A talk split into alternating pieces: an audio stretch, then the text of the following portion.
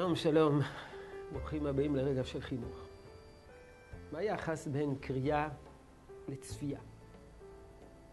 כמובן, כשאנחנו מדברים על היחס בין קריאה לצפייה, צריכים לדבר על, על קריאה איכותית וצפייה איכותית. אם הספרים הם איכותיים והסרטים אינם איכותיים, אז השאלה לא נשאלת כלל. אבל לשם חידוד השאלה, ספר, ועל בסיס הספר הזה אה, יצרו סרט. אותו תוכן, אותם מסרים. פה זה ספר, פה זה סרט, עם שחקנים. אה, אין ספק שילדים יעדיפו את הסרט. הוא חי, הוא צבעוני, הוא בועט, דמויות מוחשיות. טוב מראה עיניים. אפילו מצאנו בחז"ל שעדיף יהיו עיניך רואות את מוריך, לא רק לקרוא מן הכתב, אלא לראות את המורה בעיניים. אבל סרט זה לא מורה. סרט זה משהו מלאכותי. אין שם דמות שאתה מתקשר איתה. אתה צופה.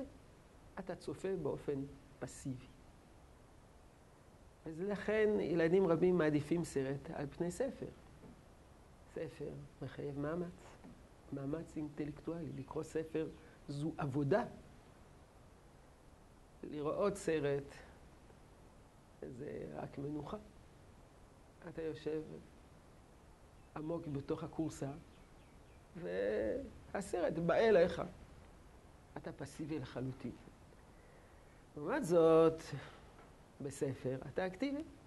אתה צריך לעכל את המילים, לא כפי שהזכרנו מן המילים ליצור תמונה. אתה התסריטאי כשאתה קורא את הסרט, קורא ספר. ולכן ברור שספר עדיף על פני סרט.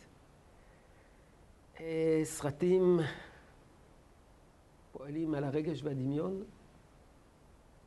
ספרים מפתחים את הדמיון ומפתחים את הרגש. לכן ברור, ואין כל צל ספק בדבר, שקריאה היא פי כמה וכמה יותר מחנכת, יותר אה, תורמת מאשר צפייה בסרט. אה, לעתים ילדים אה, מעדיפים סרטים.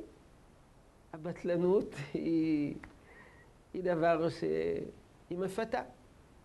אבל עלינו אה, להקפיד שהקריאה שה, תהיה דבר מרכזי בבית ולא להסתפק בסרטים. יהי רצון שתשרה ברכה בעבודתנו החינוכית. שלום.